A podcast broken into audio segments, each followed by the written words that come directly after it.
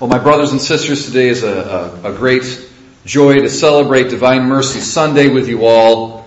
And it was our Lord's direct commandment to Sister Faustina that this special day would be celebrated on the second Sunday of Easter.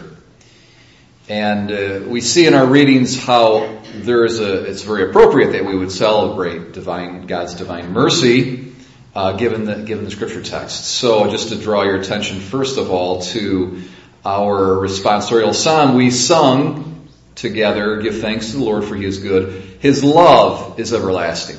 So we've got love. God's love is everlasting, and then Susie in the verses, uh, the first one, she's saying, His mercy endures forever. Let the house of Israel say, let the, so forth and so on. His mercy endures forever. So his love is everlasting. His mercy endures forever.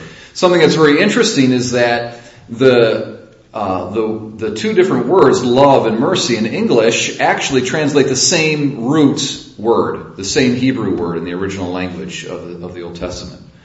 So it's it's neat that the translators decided to, in two different contexts, translate the same word in two different ways.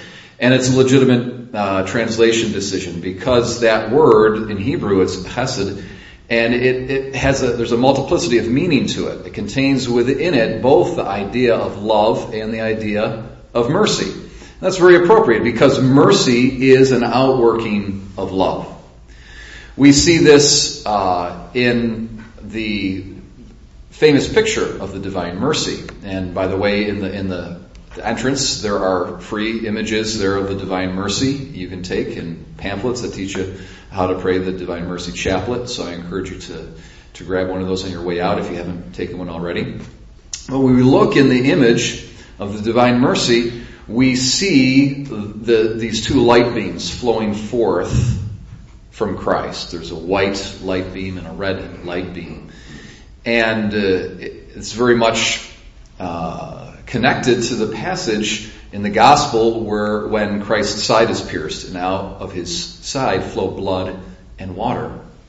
And uh, so yeah, the water is white and the and the blood is red and the, the, the light that is streaming forth is colored, this, you know, the same kind of color. There's, a, there's an indication there that this is the blood and the water that came from Christ's side. We heard in our second reading today that Jesus Christ came not only by water, but by water and blood.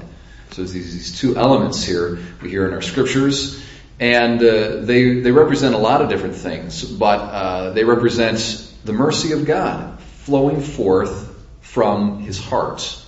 Okay, so mercy flows forth from love. Mercy and love are connected as we see.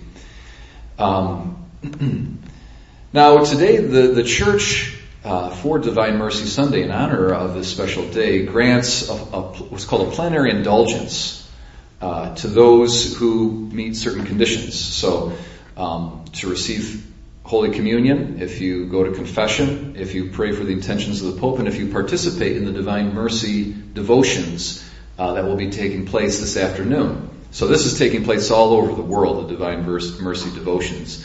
And uh, this year I'm happy to. I said I promised you last year that I was going to do it, and uh, I lived up to my promise. Although it was kind of iffy because I was when the a lot of the scheduling issues were, were coming down to the wire, and I was saying I don't know if I can do it or not. But we we pushed it through, and uh, it's going to be very nice because uh, so at two o'clock we'll have exposition, a holy hour with our Lord and Blessed Sacrament, opportunity to go to confession. Father Michitak will be coming in from the outside hearing confessions. I know oftentimes uh, people uh, appreciate an outside confessor, so I always try to bring in priests from the outside. So Father Mitch Tech will be hearing confessions, and uh, there'll be a time opportunity to spend time with Christ in the Blessed Sacrament.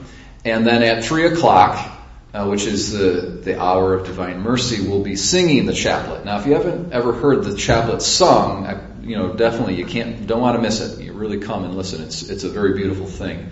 And John and Nancy have been practicing for, for weeks now to get this down right, and they're going to do a good job.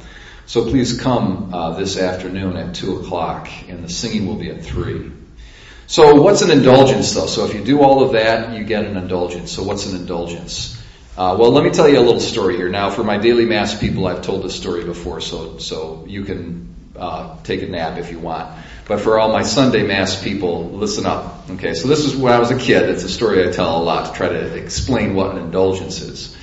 When I was a kid, I was in high school, I had a friend who uh, was a little bit of a brat. I was a brat too, but I mean, he was probably more of a brat than I was. And, uh, you know, his, his grades started to suffer and his dad took away his privilege, uh, for driving the car. He was 16 years old, so he just gotten his license. It was a big deal. You know, he liked to drive around and whatnot. And, uh, I'm gonna call him Johnny, alright? So I'm concealing all names and identities. So, so Johnny is really upset that because his grades are suffering, dad took away the driving privileges. Well, there was a big party this one weekend he really wanted to go go to it. So he actually he took the keys, got in the car, and went uh, without his dad knowing. His dad figured it out after a while, of course. And uh, unfortunately, there was a, a lot of alcohol at the party, and Johnny decided to drink. Okay, which first of all was illegal, but then secondly, even dumber, he drank too much and he got drunk. And then thirdly, he got even was even dumber. He thought he could get back in the car and drive home without his dad ever finding out that he had left. And it was early in the morning and he got in a big accident and totaled his dad's car. Totaled it. It was, you can't just fix it. It was completely, had to be scrapped. Um, Johnny ended up in the hospital. So his dad, uh, went and saw him. The first time he saw his son was actually in the hospital. Now, he was pretty banged up, but luckily he, he was able to recover pretty quickly. He was, he was released from the hospital within a day or two. Um, Johnny really did feel like an idiot. He really knew what he did was wrong, and he sincerely apologized uh, to his dad.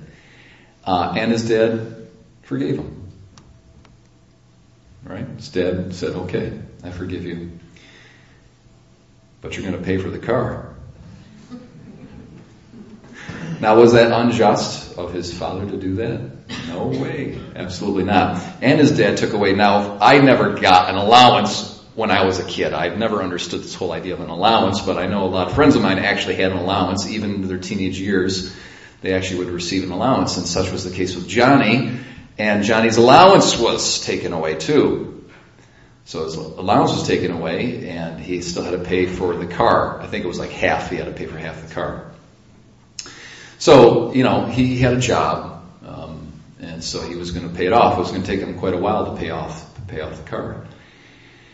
So, uh, but nonetheless, his relationship with his dad was restored, and he wasn't resentful for the fact that he had to pay off the car. He was actually happy to do it. He felt like a jerk, and it was a way of, of, of making it up to his dad. Uh, he was just happy that they had been reconciled and that there wasn't any hard feelings between the two. So you see there's forgiveness, but yet there's still payback.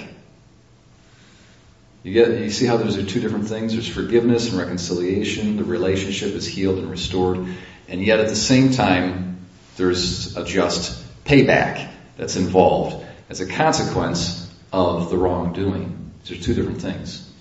Now, as it comes out after about two months into the game, um, his dad says to Johnny, okay, you don't have to pay back the car anymore. You've, you've done enough. You've paid back a certain amount. I'm gonna, I'm gonna pay it all off. And I'm giving you your allowance back. Wasn't that pretty indulgent of his dad to do that? That's what an indulgence is, my brothers and sisters. You see, there's two different things. When we commit a sin, you've got the issue of forgiveness and the healing of the restoration of the relationship, and then you've got the kind of the payback element. And uh, when we confess our sins, when we tell God that we're sorry, there's forgiveness, there's reconciliation. Okay, so the guilt is taken away, and the relationship is healed and restored. Nonetheless, there might still be some payback. So, for example, in the sacrament of reconciliation, the priest will give you a penance, and that penance is working towards that payback element. An indulgence is a, a remission of the payback. So not only is there the forgiveness and the healing of the relationship, but the payback part is taken away. Um, so there's partial indulgences, and then there's full indulgences. The church gives a full indulgence um, for Divine Mercy Sunday, so it's a very great thing. Uh, also, too, let me let me talk about this. You know that whole idea of the allowance, Johnny getting his allowance reduced or taken away and then being restored. All of us, in a certain sense, have an allowance from God. He's giving us graces every moment of our existence. He's giving us graces, graces of illumination of the mind, graces of inspiration of the will, strength to, to see, to the, the, the knowledge to see what's right to do, the strength to do it, so forth and so on. That's an allowance. And one of the negative consequences of our sins is that sometimes there's certain graces that would have otherwise been given to us that are actually withheld. Okay?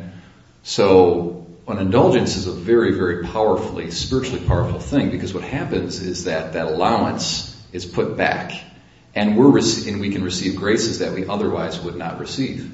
Graces for conversion, graces for spiritual growth and spiritual maturity that we otherwise wouldn't get. So, so an indulgence is not like this kind of relic from the Middle Ages or something we don't know anything about, it, we don't talk about, and it's silly, you know. An indulgence is a really, really powerful spiritual tool for the Christian life. So I encourage us all to take advantage of the indulgence being granted by the church this afternoon.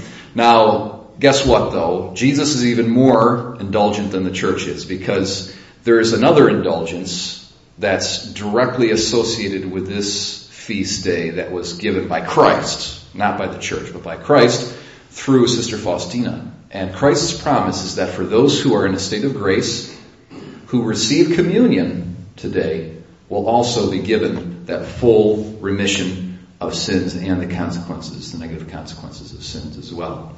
So today, the floodgates of mercy are opened up in a really, really special way. And all we have to do is to intend to receive that special gift from Christ when we receive communion today. And it's like a second baptism. And then also this afternoon, there's an opportunity for a second baptism. So let's take advantage of Christ's divine mercy today as we celebrate his resurrection, his merciful heart, and his love and his mercy towards us.